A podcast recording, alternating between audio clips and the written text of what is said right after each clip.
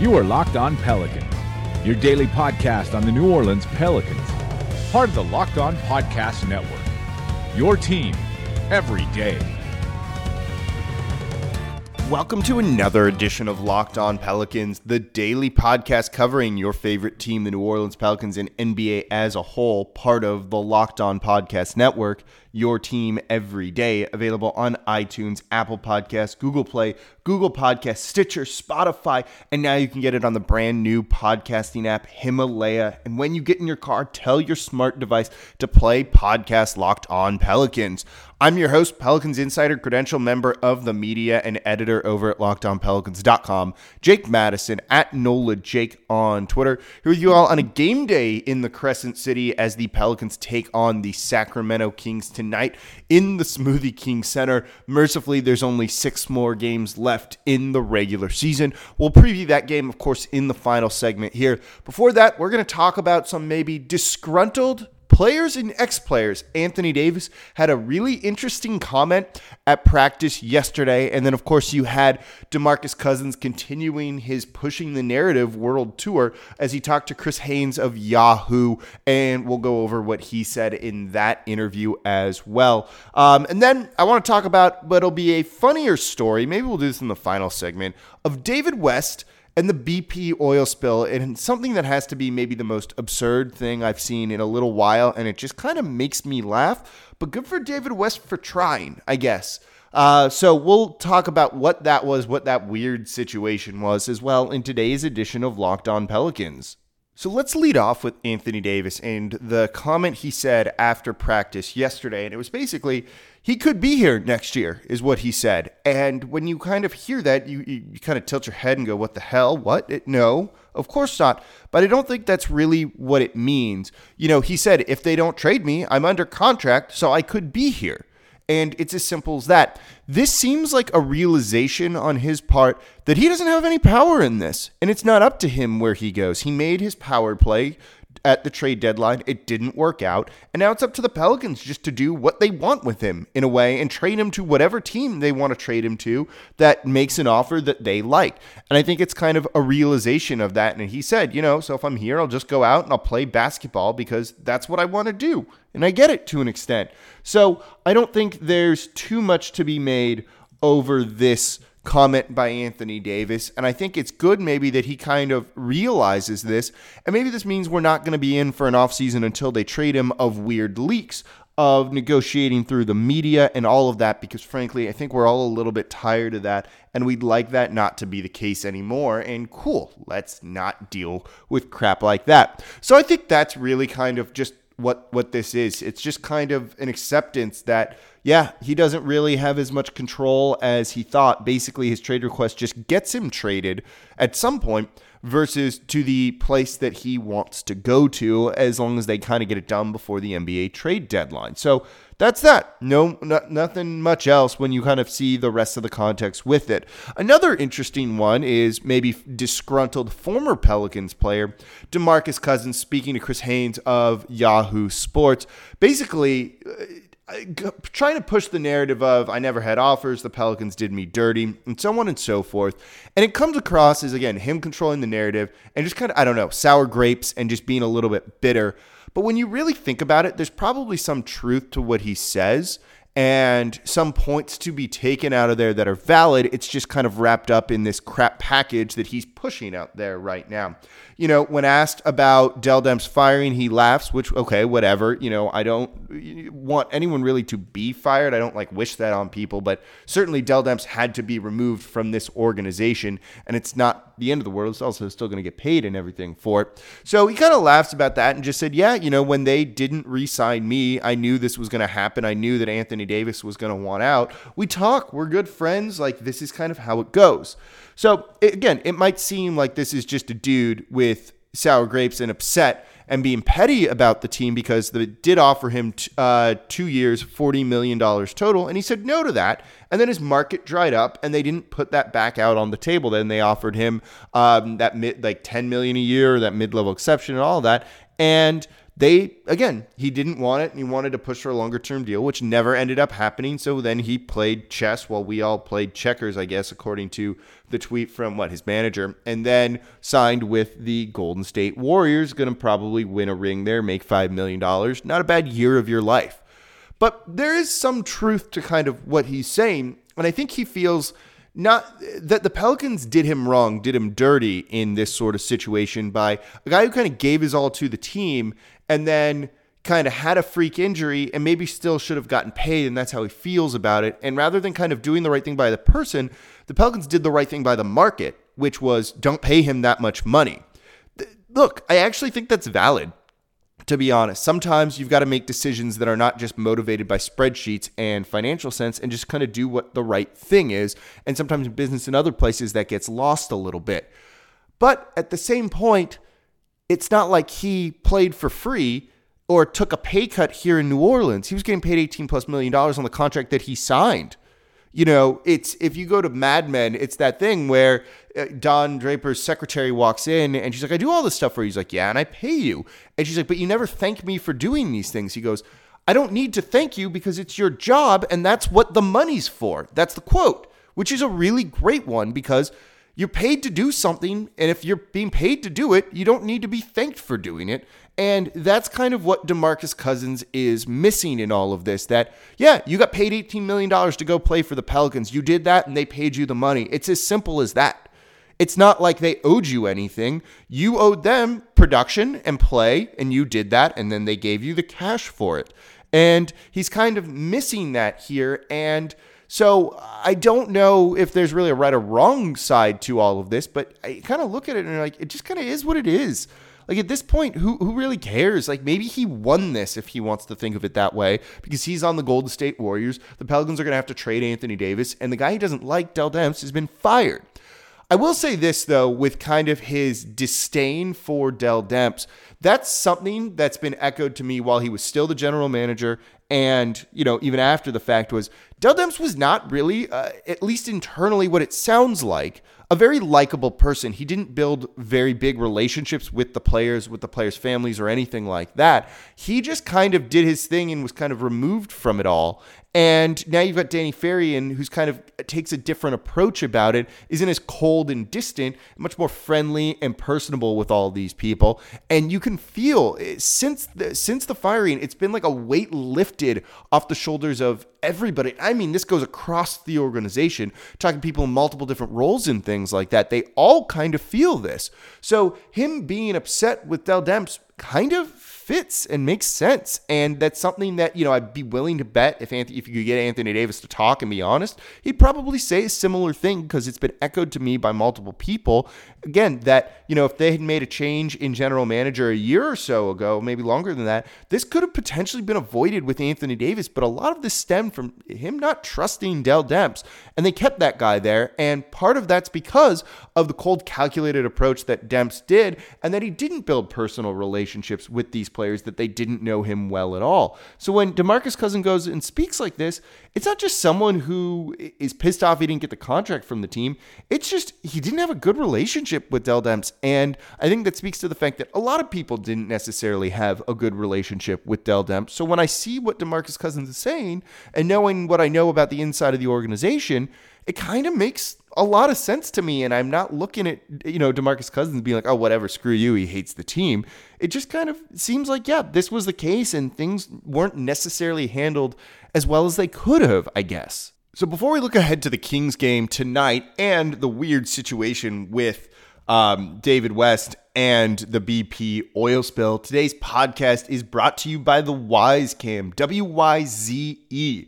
Wyze is the indoor camera that does it all, packed with premium features that allows you to see everything from anywhere for just twenty dollars. Cameras can get expensive. twenty bucks for a good one is an absolute steal. The Wyze Cam is in ten eighty full H D with images so clear you won't miss a thing. It's got night vision to keep you protected at night as well. And it even has two-way audio if you need to try and talk to someone. It's the Wyze mission to bring amazing smart home products accessible to everyone and everywhere. Check your home anytime with the Wyze app's live stream. Connect with life as it unfolds in sharp focus. You've even got an eight times digital zoom there. One of the best parts about this, and I have multiple cameras around my home, living in the not best neighborhood in the city, and there's kind of crime everywhere, is I check footage when things happen, and they happen a lot. There's construction across the street. They've hit our cars before. They've broken the curb and the sidewalk, and I need to come with video to show them what the hell's going on to get them to pay for it so that I'm not out the money. With the Wyze camera, you've got free rolling fourteen-day cloud storage, so it just uploads to the cloud, saves it, and you've got it there if you realize something happened a day or two later, and that's for free. Rolling fourteen-day cloud storage with no subscriptions whatsoever.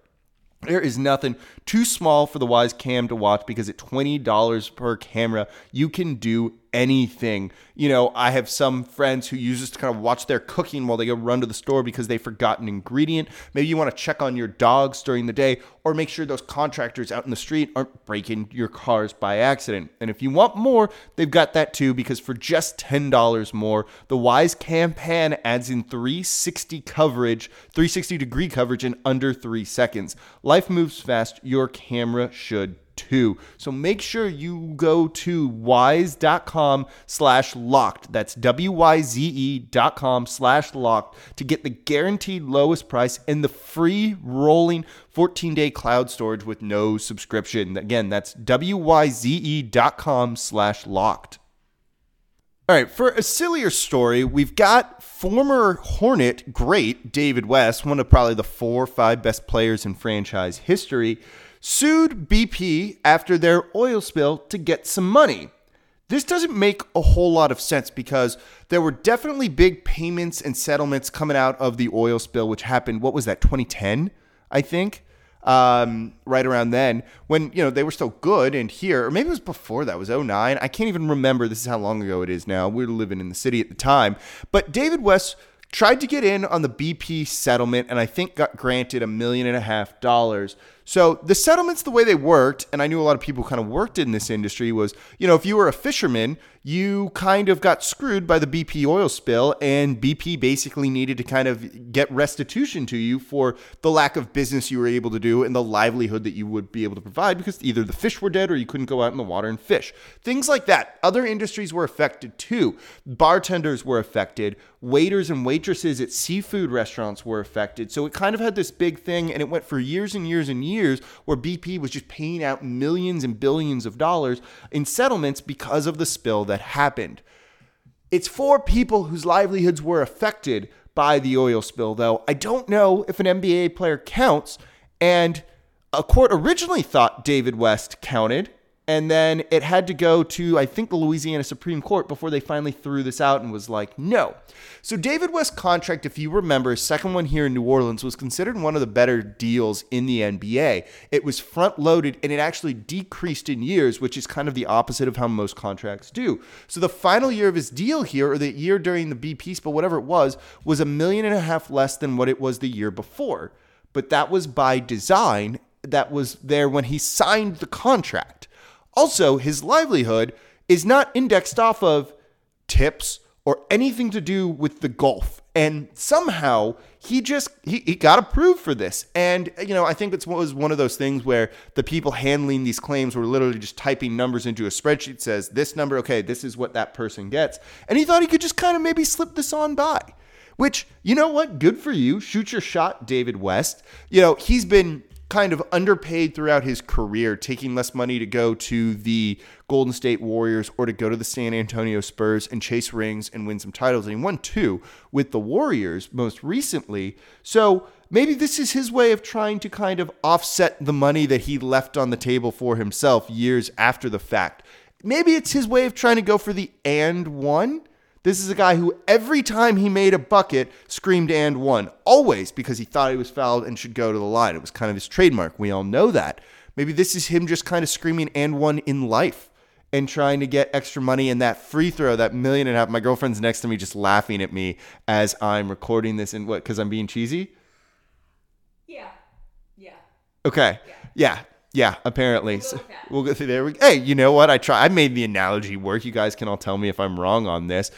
I just, I, I just couldn't believe it, because there's no way an N B A player would lose money on, on his base salary with a team because of an oil spill. The team pays him to play basketball. It's like what we just said with the Don Draper thing. Like, you don't need a thank you for this or extra things because they paid you your money to play basketball. It wasn't like it fluctuated because of that. It's just his contract decreased and he thought he could get away with this. It's, it's almost like fraud in a way, and you should be punished for it. But we like David West. We don't want that, and we should all forget that I just said that. So, funny story with a former New Orleans great player. It, so, it, it got approved, and then I think it got upheld on appeal, and then it got appealed to like the L A Supreme Court, and then it finally got thrown out when they were like, what what, what the hell? I can't believe this survived like two court things or the auditor or I don't know, accountant who just typed it into a spreadsheet and said, okay.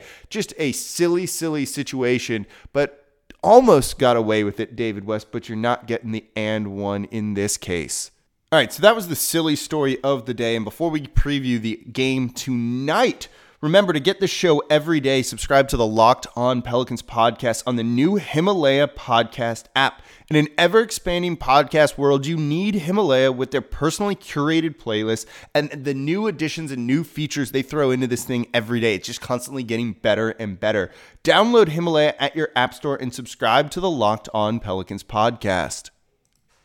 So game day tonight for the Pelicans in the Smoothie King Center. Just six more games mercifully left in the regular season, and they're going to be taking on the Sacramento Kings tonight here in New Orleans. The Kings desperately clinging to some playoff hope. It's likely going to be a long shot. I think the top eight are set, but they are in the ninth spot, just five and a half games out with, you know, about six, seven, eight games for certain teams left to go. So they've got a tragic number, which is about two. So it's kind of coming down to it for them, meaning they're going to be really motivated to win. Guess what? I don't think the Pelicans are going to be feeling that same type of motivation if what we saw on uh, Tuesday is any indication against the Atlanta Hawks.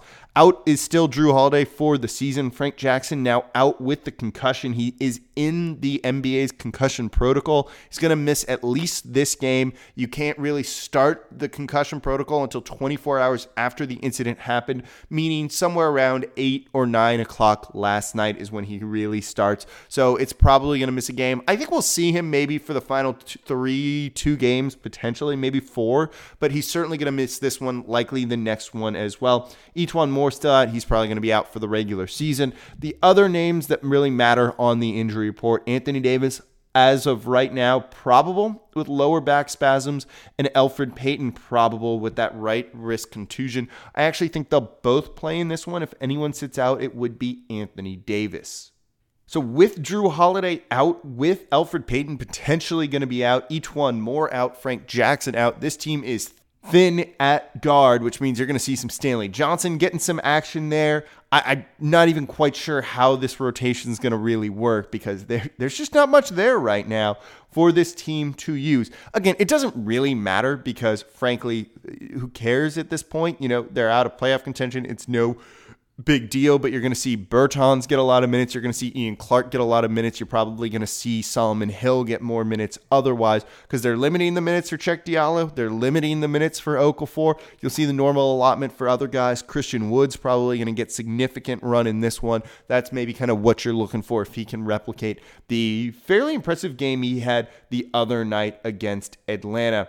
Kings are going to kind of be the Kings. They have some talent there, and they're pretty fun. They are a fast-paced team that wants to kind of play offense and get out in transition and run, led, of course, by Buddy Hield, who's averaging twenty point eight points per game, doing it on almost uh, slightly over forty-three percent three-point shooting on significant attempts per game, almost eight. He's making about three and a half per game. He's turned out to be a pretty good young player. De'Aaron Fox at seventeen and a half points per game, seven point two assists. Harrison Barnes has been a sneaky good pickup for them over the past twenty games or so, fifteen point one points per game, also grabbing six rebounds per game, just more scoring there and kind of fits that small forward hole that they have. Got Marvin Bagley the third in there, fourteen point seven points per game. One of the Bogdanoviches, even though those guys aren't related, fourteen points per game for him. And Willie Cauley-Stein, who started all of his games that he's played this year,